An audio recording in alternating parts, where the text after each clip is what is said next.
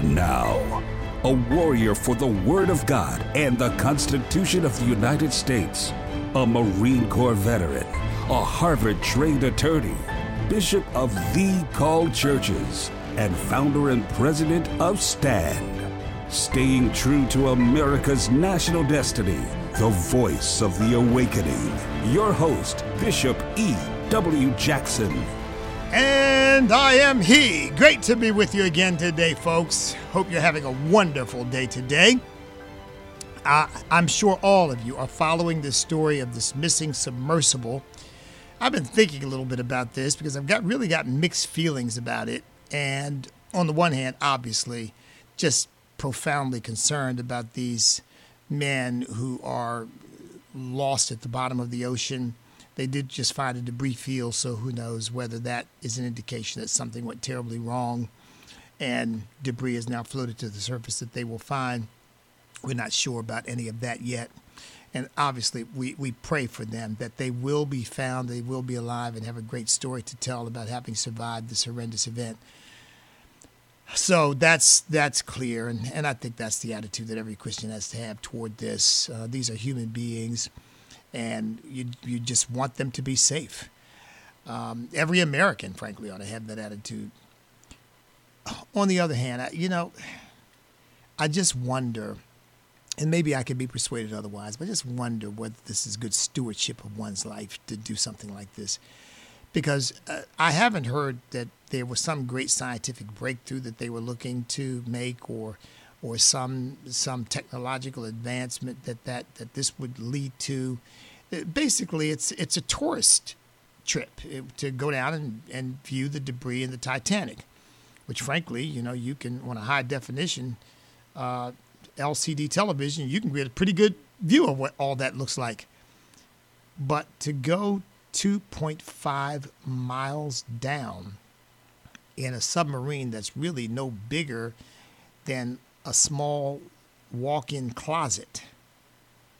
Uh, and then my understanding is that this thing has no homing beacon. I just saw an expert on talking about the fact that some of these submersibles do have homing beacons, they have black boxes. In other words, they have additional safety equipment to allow you to identify where that that um, that vehicle, for lack of a better term, but where it is if something goes wrong. And apparently, uh, this vessel did not have those items, and, and these people are paying two hundred and fifty thousand dollars a pop to to be several hours at the bottom of the ocean viewing the Titanic.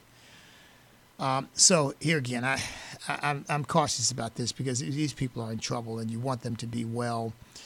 But you know, I often think about what it means to be a steward. And I think part of what we are stewards of is our own lives.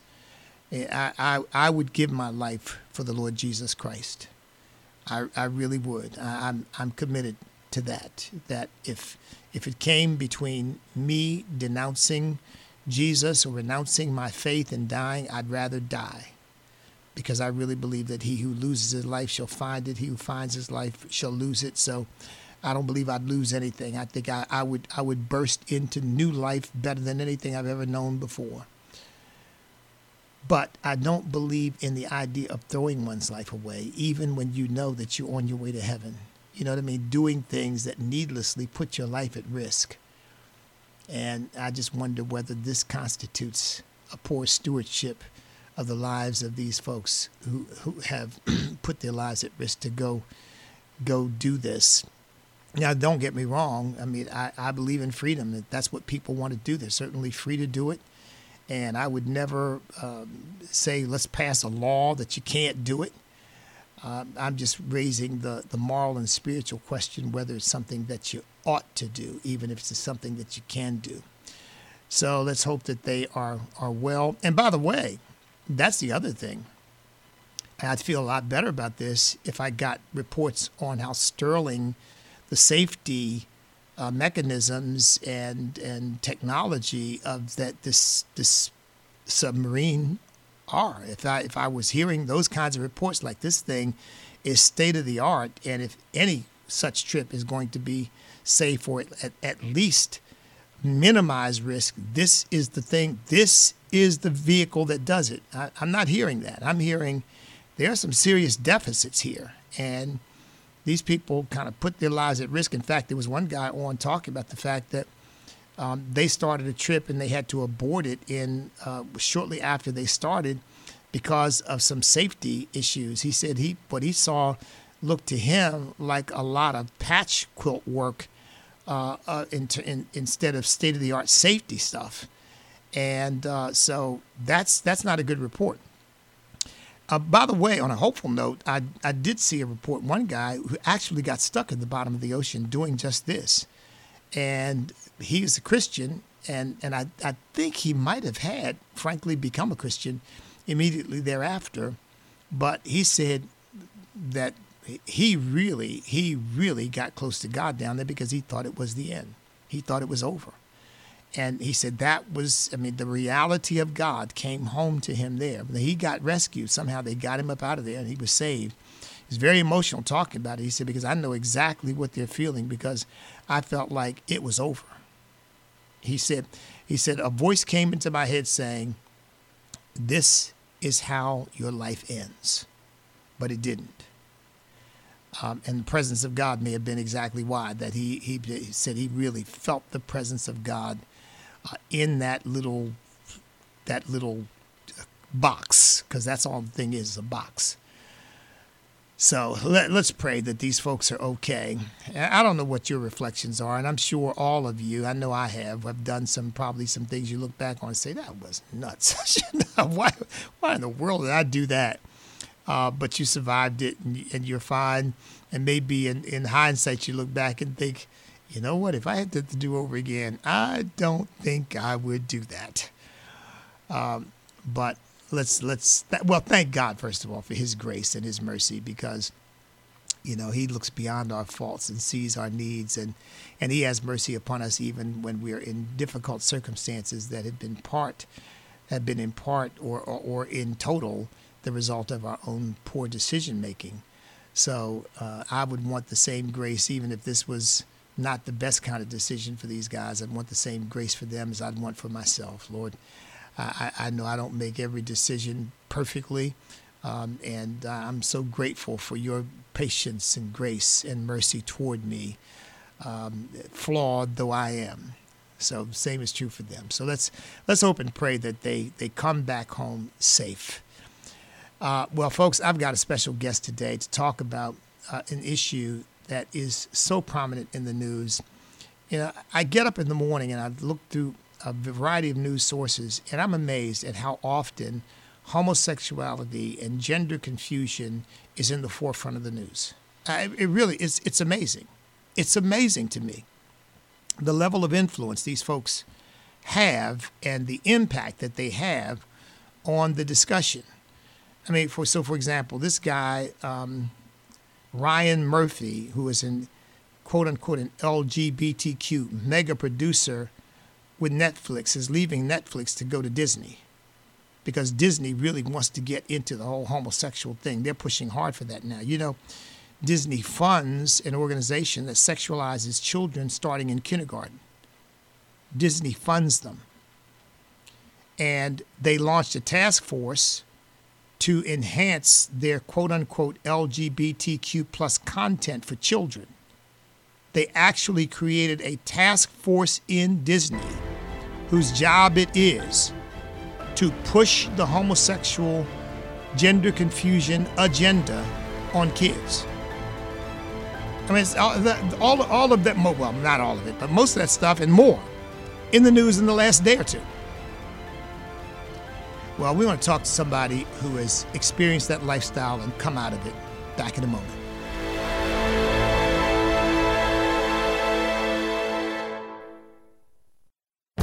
This is Viewpoints with Kirby Anderson. A recent study done by the Wall Street Journal illustrates how dangerous social media platforms have become. Instagram is owned by Meta, which also owns Facebook and was founded by Mark Zuckerberg. Working with two teams of specialized internet researchers from Stanford University and the University of Massachusetts Amherst, the Wall Street Journal was able to find 400 sellers of self generated child sex material, which had 22,000 unique followers.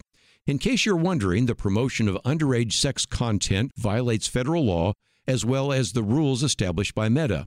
And the company knows that it has a problem. A Meta spokesman said that the company actively seeks to remove such users, taking down 490,000 accounts for violating its child safety policies in January alone. Now, I have a question for you. Have you even heard about this? We're talking about a major social media company that is owned by one of the wealthiest individuals in America. You might imagine this would be a major story. I did talk about it on my radio program, but haven't heard much else about the issue. We will see if Mark Zuckerberg will be called before a congressional hearing soon. The head of the University of Massachusetts Rescue Lab warned that Instagram is an on ramp to places on the internet where there's more explicit child sexual abuse.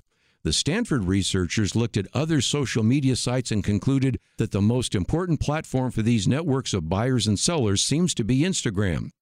You might want to reevaluate whether you would allow your children and grandchildren to use the Instagram app. I'm Kirby Anderson, and that's my point of view.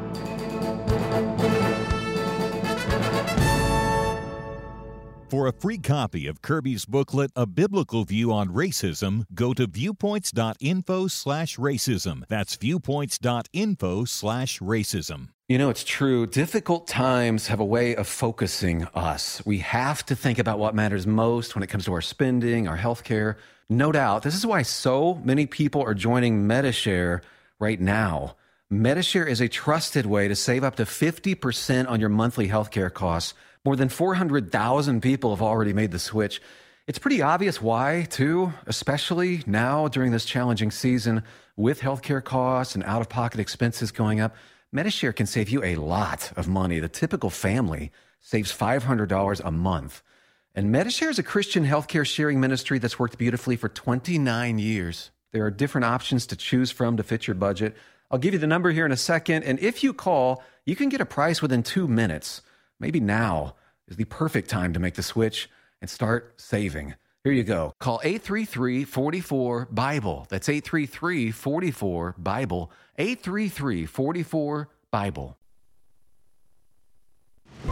The Awakening. The Awakening. Download and listen at your leisure with the podcast page at afr.net. Now, back to our host, Bishop E.W. Jackson.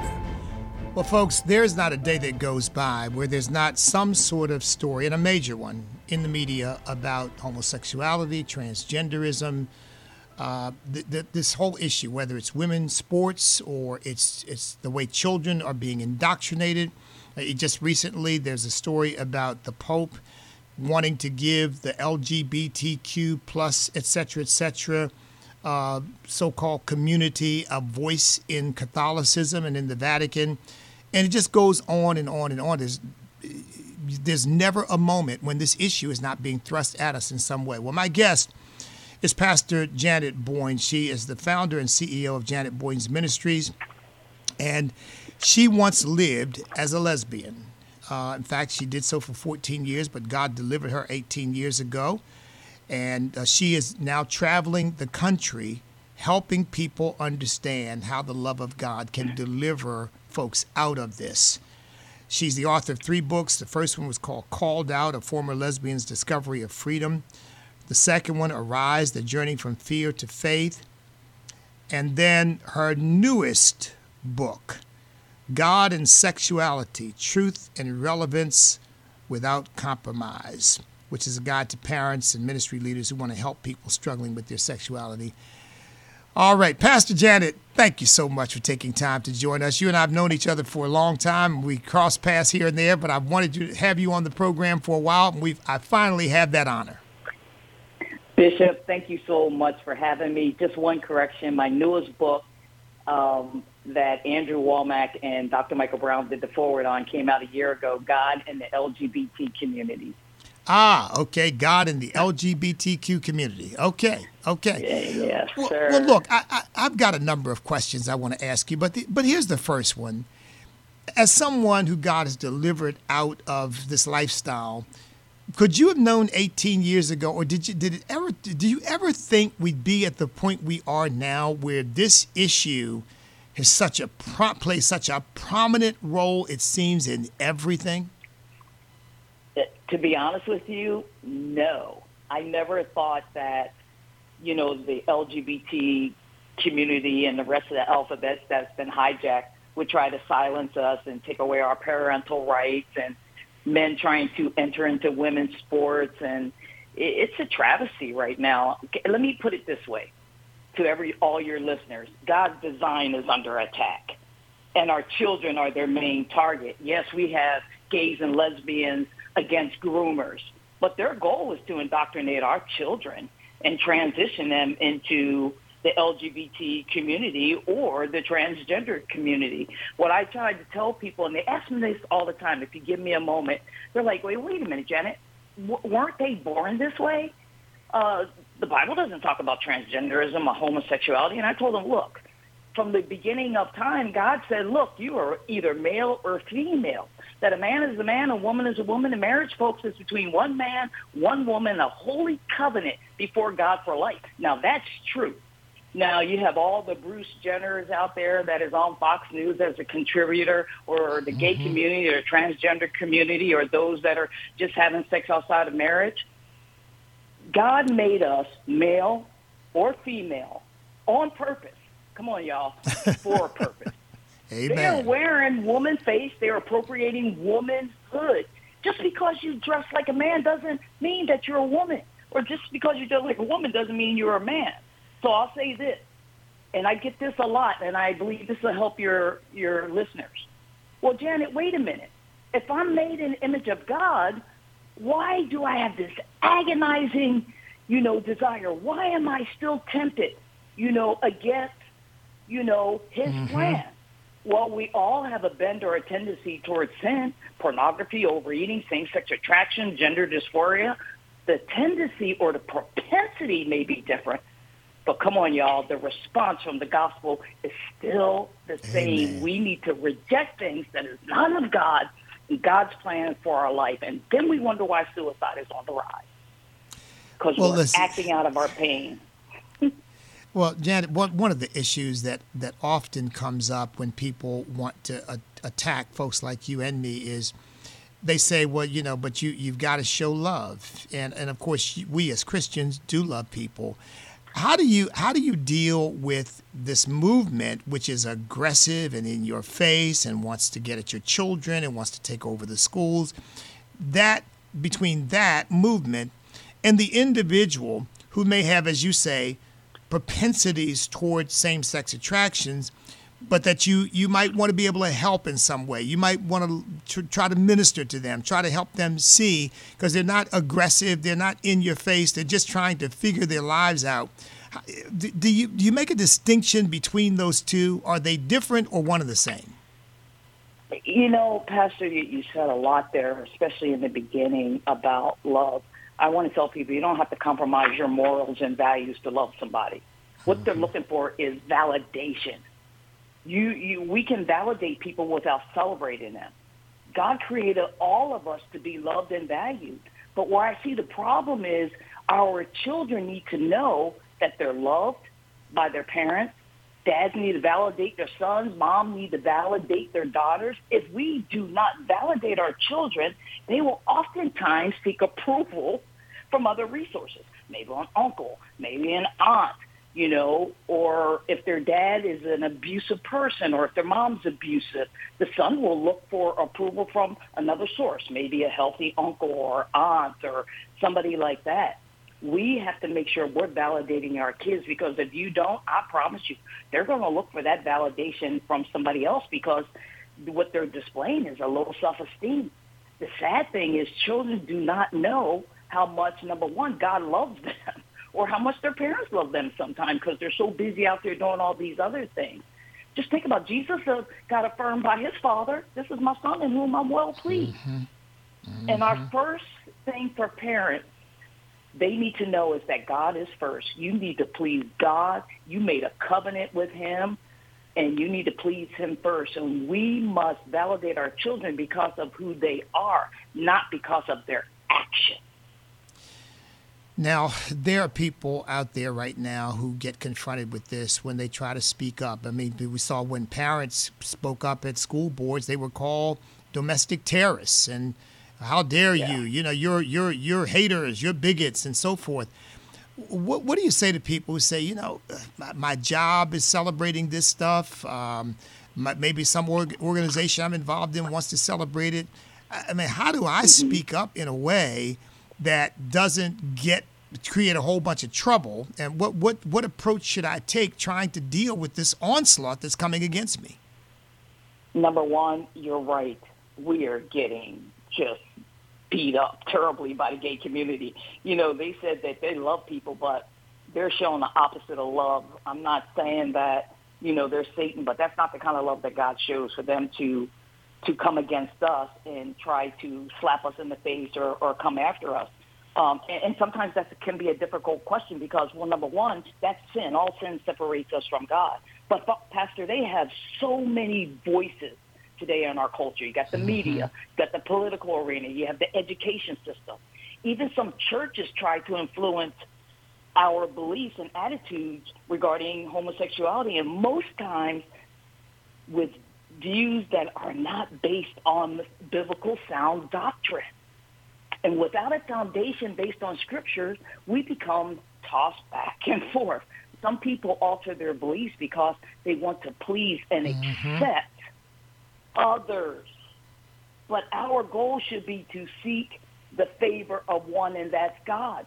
There's nothing we can do if they don't want to support our views. But it doesn't mean we should back down just because they walked away from us. Look, if I had a child, which I don't, and they say, look, I'm going to live a homosexual life, and hey, I'm always going to love my kids. They are always welcome to come in my house. You can't bring your same-sex partner in my home. You know what I mean? This is my house, and as for me and my house, we're going to serve the Lord. But I will always love my kid, and I would never reject my kid. But what you do outside that house, I've already raised you up. I trained you up, you know, in the ways of the Lord. And God is not small stuff. We got to quit playing God Jr. God is the one who transformed lives. Once the seed was planted, he knows how to get to him. He got to me. I was out there 14 years. I walked away from the man I was supposed to marry.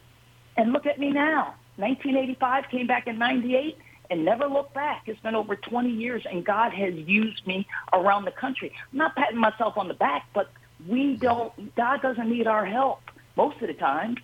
He's very good at doing it on his own. We just have to have compassion without compromise. Amen. Well, look, uh, we're going to take a break here. And uh, I want to give you a chance to talk to our audience. Folks, the number is 888 589 8840. You may have a loved one who's struggling with this. Uh, you may be trying to figure out how to navigate this on your job or, or with, with people that you know who don't share your views. Uh, and, and, maybe you're a student and you're dealing with this at school, and your your friends think you're some kind of nutcase because you're holding to a biblical worldview. Uh, I'll give you a chance to talk to Pastor Janet and ask her, as someone who's experienced this, and when we come back to, let's ask her to share with us the the, the myths that well you, you're born that way. There's nothing you can do about it. You're denying yourself, and God made you that way. We hear all kinds of stuff like this, folks. So again, the number is 888-589-8840. Our guest is Pastor Janet Boynes. She was delivered 18 years ago from a life of homosexuality. She's now living for the Lord. She's the author of several books, and we'll make sure that you know how to get in touch with her and how to, to follow her ministry because I think people like her are so desperately needed today. Uh, because frankly, they just she can speak authentically in a way that most of us really can't. Uh, so, folks, stand by and I have an opportunity to talk to Pastor Janet Boynes. 888 589 8840 is the number. We'll be back in a moment.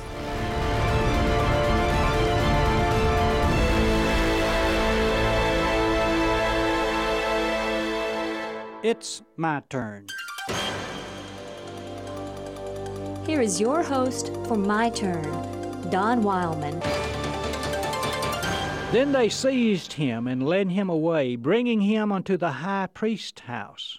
Peter followed at a distance, And when they had kindled a fire in the middle of the courtyard and sat down together, Peter sat among them. After Jesus was arrested in the Garden of Gethsemane, he was carried to the house of Joseph Caiaphas. Caiaphas was the high priest that year, although it was his father in law Annas who had the real power. In all probability, the party walked up a flight of steps in the southern part of Jerusalem to reach the house of Caiaphas. Some steps have been excavated which led to the spot where many believe the house of Caiaphas stood it is possible to walk those very steps today. The Church of St. Peter in Gallicantu, which means cockcrow, is a lovely little church building constructed by the Augustinian fathers on the site where they accept as that of the house of Caiaphas. The church gets its name from the fact that Peter denied he knew Jesus three times in the courtyard before the 3 a.m. hour, the time of the cockcrow. In the life of Jesus, we have some hours between 3 o'clock in the morning and about 6 o'clock in the morning during which we don't know what happened to him.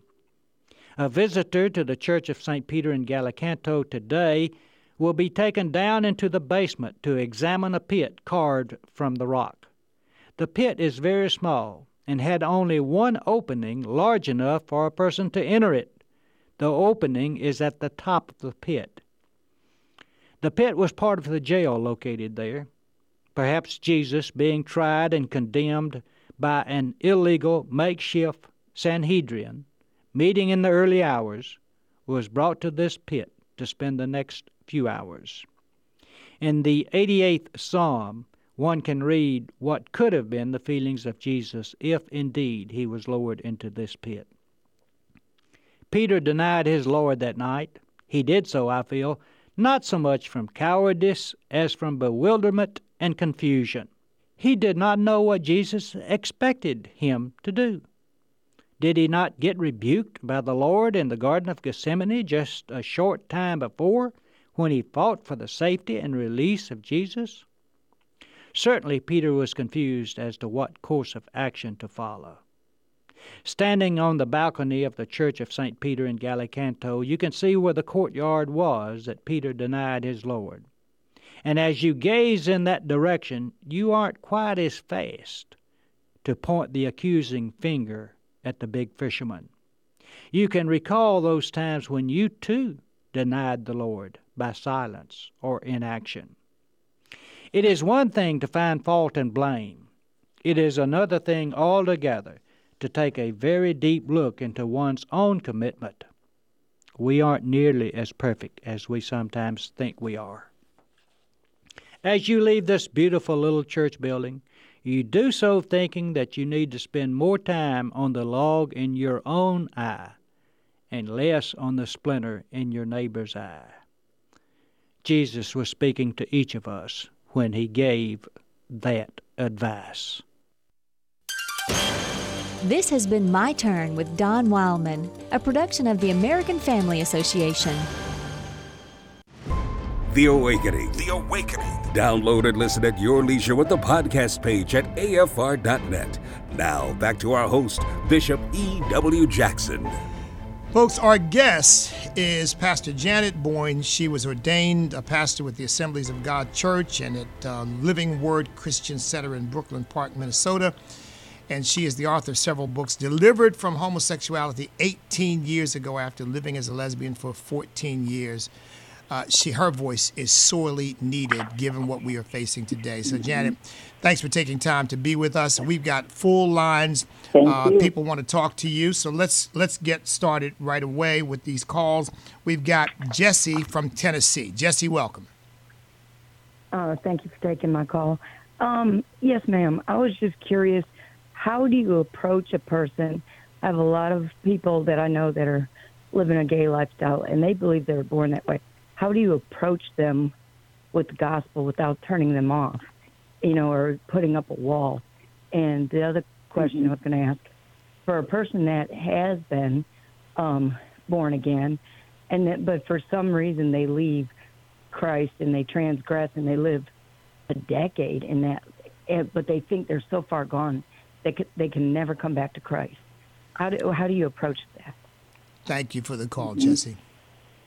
You know, I don't think anybody is ever too far gone that Christ can't reach them. And sometimes we have to let people go and not try to hang on to them so God can continue to put other people in their lives. A lot of times people we love, we want to try to be the ones to save them. And we're normally not the person to save them. You know, God can, you know, put people in their lives, you know, being out there in the world. You know, there are so many Christians that are living a life of homosexuality and walked away from their faith. Many of them know the gospel. So God is very capable of putting the right people in the right place at the right time. When I was in that life, I used to run across uh, scripture all the time. I would see somebody with a Bible. I mean, it's almost like things would come out of the blue to remind me that he was close by. So I, I think sometimes prayer is essential, folks. It's essential. Maybe you want to fast a meal or something for that person, or maybe not get on social media, you know, during lunchtime or, or something like that. See, a lot of times people, you know, pray and, and fast, you know, to hear from God, but we should pa- fast and pray so we get closer to God. And then we're able to hear from him. The other question, you know, a lot of times when we know somebody is living a life of homosexuality, the Bible says they'll know us by our fruit. When I see somebody that's gay, I don't even approach them. But a lot of times they're drawn to me is not because I'm I'm great in anything. I'm kind to them. I'm nice to them. If if I'm in an area where they are, I'll say, hey, can can I get you some water? I'm about to get myself some water.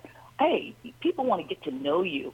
But you know what? Next time they see me at a function or if I'm somewhere or I go into Macy's or a department store, they'll go, oh, I remember you. And then I start building a relationship.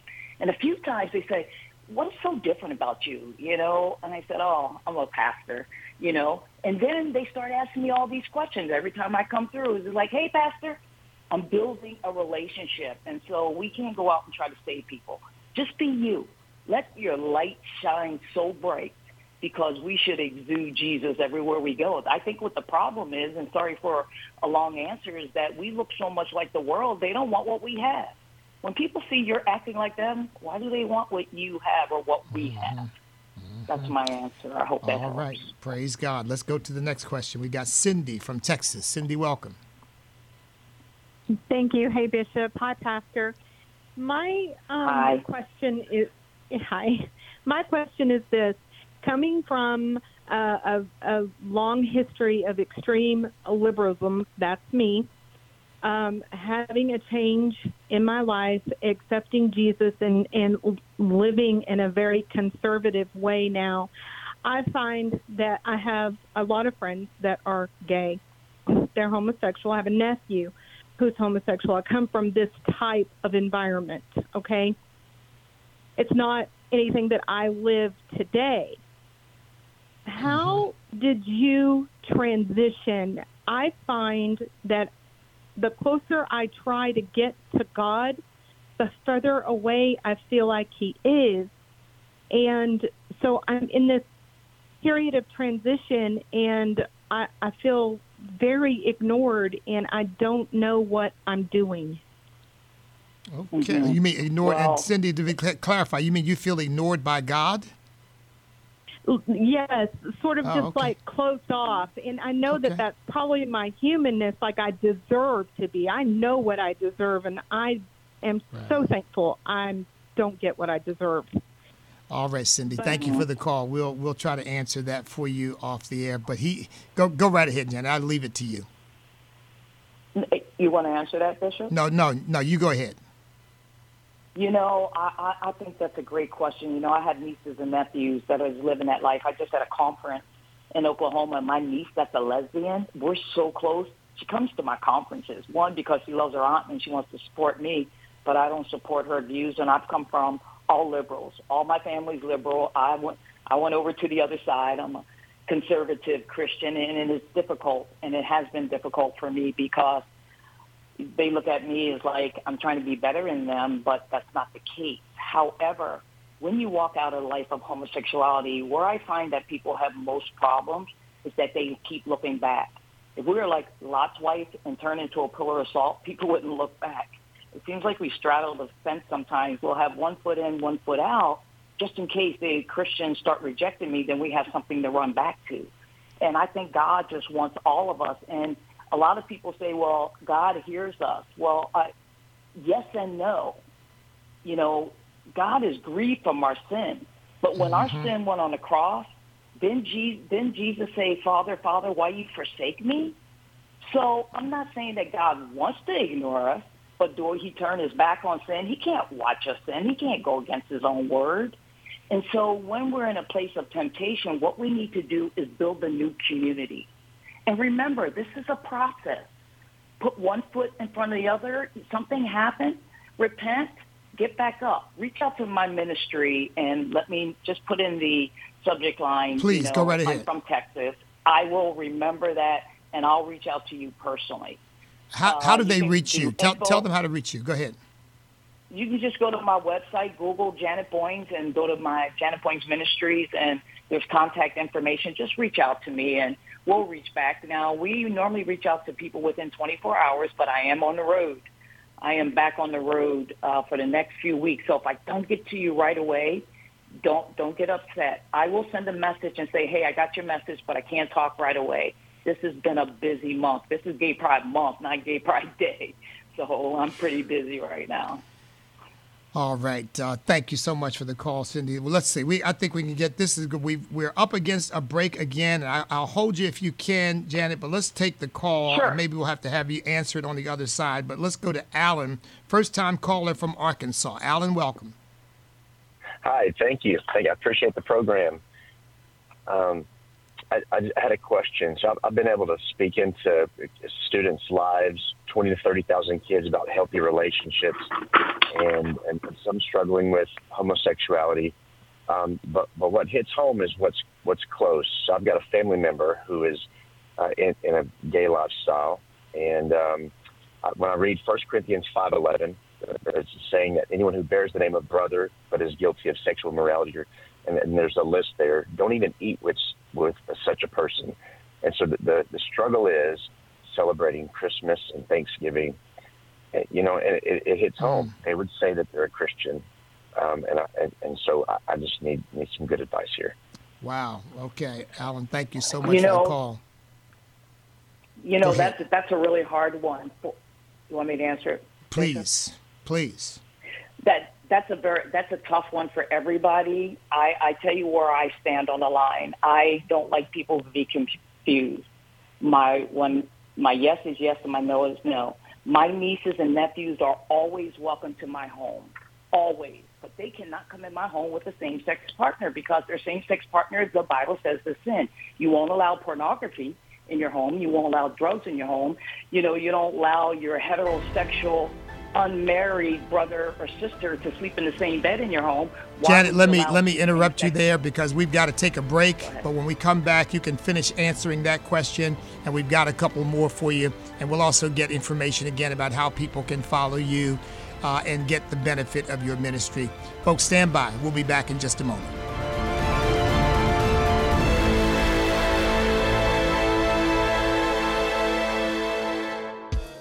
American Family Studios was started back in 2011 as a way to advance the Christian worldview into an increasingly media rich culture. Media is like such a powerful tool to communicate the gospel. I love writing stories, getting in my office, and just thinking, how can we portray this concept of who God's character is? And to get to use the gifts that God has given me is really a joy. AmericanFamilyStudios.net Hi, this is Todd Nettleton with the Voice of the Martyrs Radio, inviting you to join us Friday, July 14th for the Hearts of Fire virtual event. You'll meet four courageous women who showed incredible commitment to Christ in the face of intense persecution. This special event is free. Hear these inspiring testimonies of costly faith, plus worship led by Michael W. Smith. You can watch from wherever you are.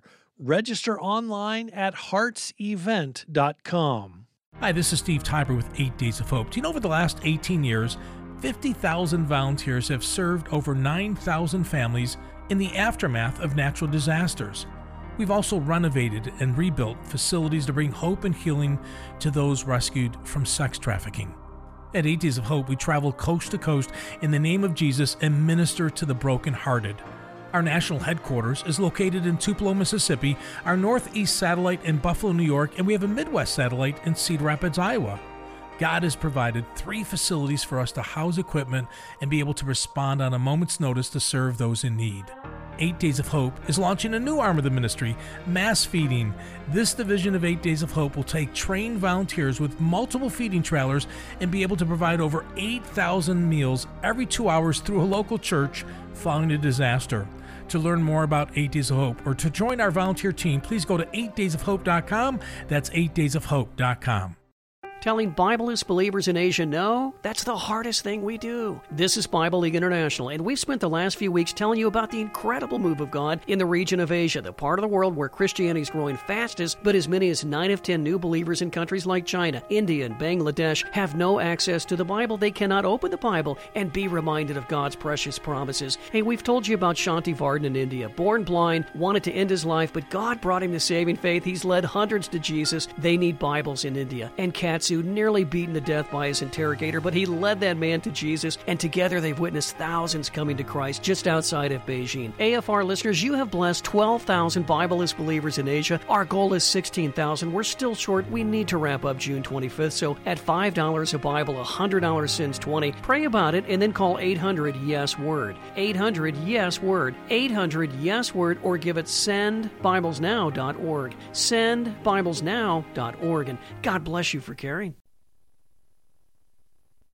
Back to the Awakening with Bishop E.W. Jackson on American Family Radio.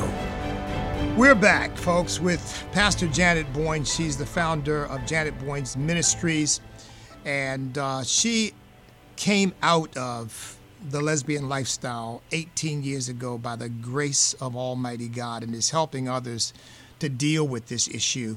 So you were saying when this brother asked about eating with with uh, a loved one who is living that lifestyle, and you were basically saying, you know, you draw a pretty clear, unequivocal line so that people aren't confused about where you stand.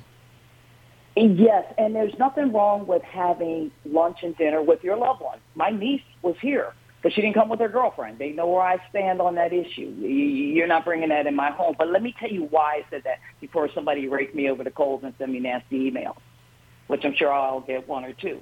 The reason why I say that is because if you allow your child, your nephew, your cousin, your friends to bring same-sex couples in the house, and you have little kids, and you walk out of the room and they kiss each other or hold each other or do something you know, that you would never do in your home. We already did something wrong by allowing them to come in together.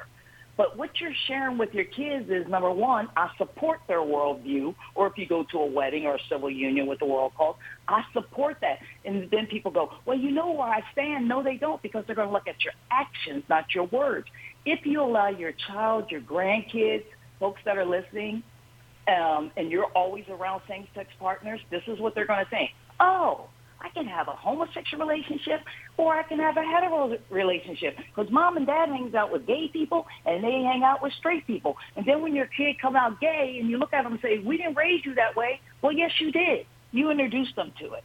So it, wow. we should share with our kids the evil and that God created man and woman and that we're going to see different people out there. That's another subject in and of itself. But let's keep it clean. Let's raise our children up to, to recognize that God made male and female, and that's the way he designed us because God's design is under attack. And I'm not going to help the gay community to continue right. to attack my God.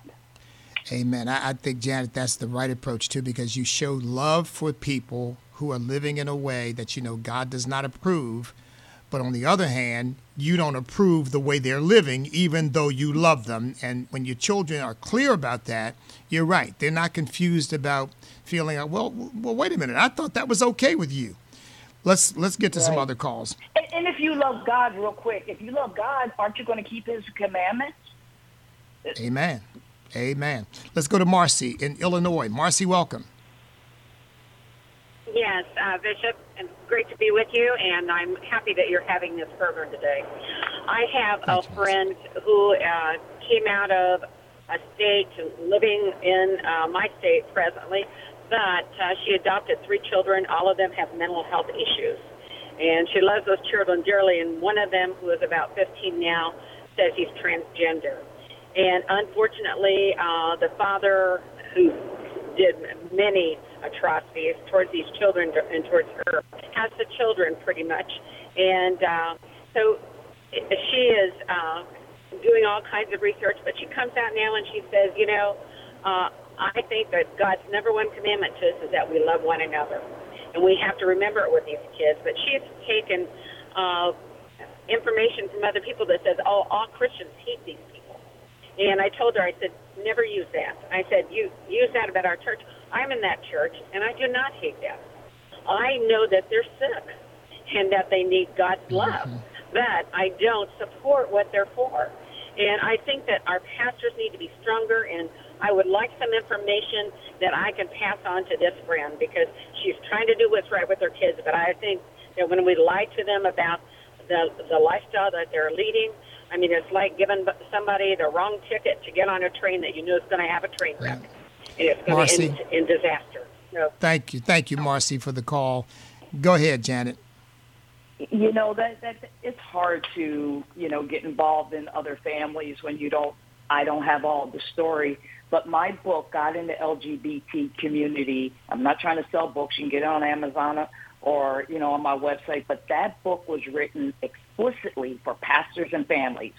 What if my family decide to go to a civil union or a marriage? What do we do? What if they transition? You know, I have a story in there about Walt Heyer. Mm-hmm. I mean, all those questions most of you are asking me, they're in that book. Now, I, I know in the Christian community we don't like the byproduct, but you know the gay community has millions and millions and millions of dollars, and they'll take whatever information they can just to beat us over the head with it. You take that book, you get that book on Amazon, and you read it, you highlight things, and then you use it, you know, as a weapon in a good way to strengthen yourself. So when people come at you, you have an answer for them right away. You'll be able to just come back to them and come back to them, you know, with the Word of God and with good things. But let me say this about, you know, these children that are growing up you have to understand that schools are telling our children that they can be any sex that they want to be and willing to assist them in transitioning without parents' consent. It already happened, you know, at Tico school in San Diego. Mom sent her 11-year-old kid to school last year, and the school transitioned her into a boy. You can Google that. That's right out there on the website.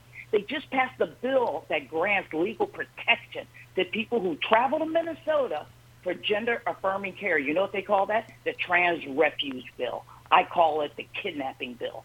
They will strip parents of custody if you don't affirm your children. Folks, we got to learn more about this. Pastors and ministry leaders all over the country. When you know better, you do better. And if we don't continue to become educated on this issue, we're going to keep losing our kids from 13 to 25 because the Gen Zs are leading the pack in this issue. So hmm. I, I don't I don't know what else we can do, but we all need to become educated in this area.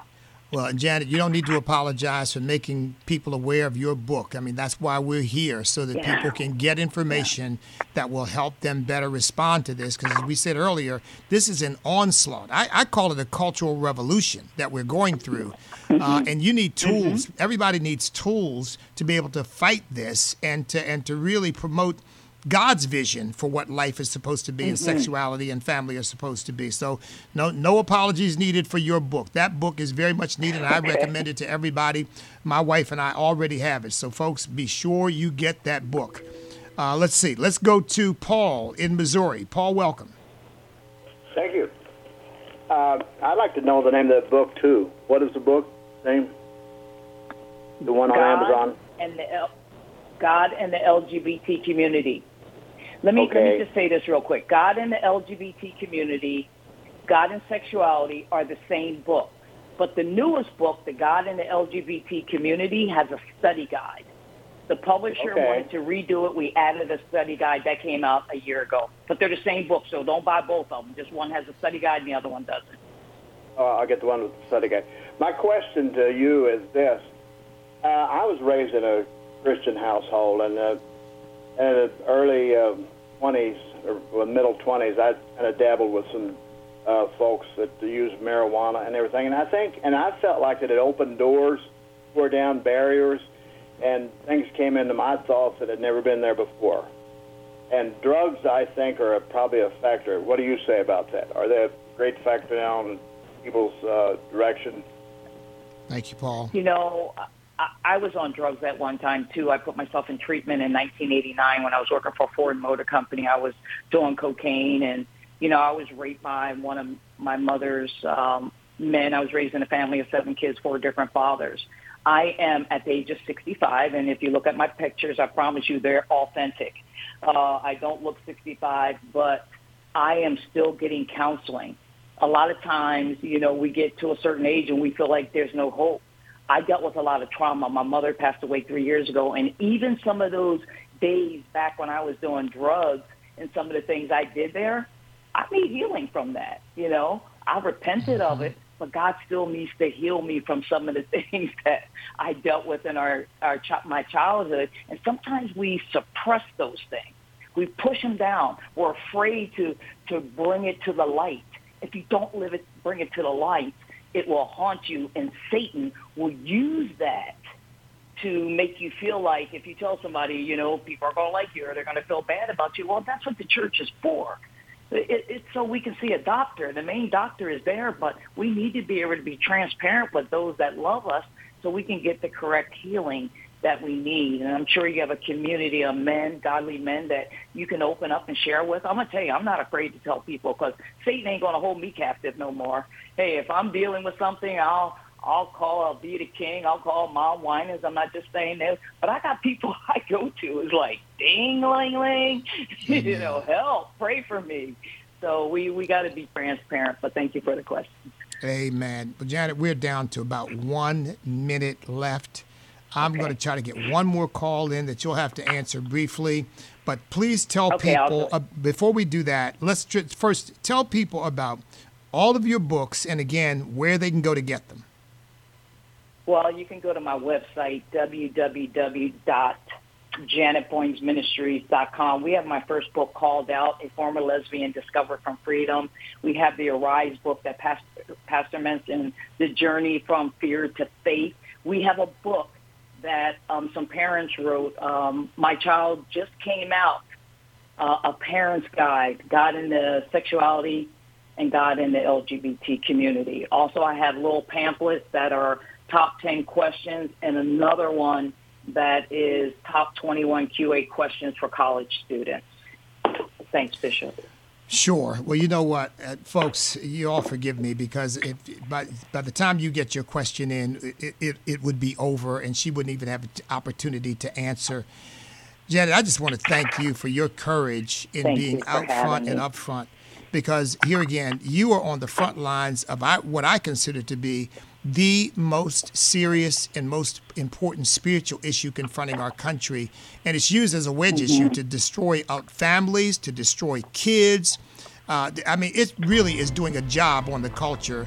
And thank you so much for your voice, the voice of, of God's wisdom being heard on this issue.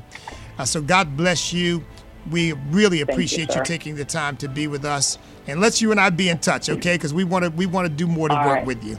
All right. All right. God, God bless, bless you. you. Thanks for having me. Thank you. Well, folks, that's going to do it for today. I don't normally hold the guests on that long, but I just think this is such an important issue that her voice really does need to be heard as someone who's lived that lifestyle and God has delivered her from it, which they tell you can't happen, right? Because you're born that way. Well, what this tells us is every one of us has to stand up, step up, speak up, and refuse to back up because we cannot be defeated if we will not quit because we are on God's side.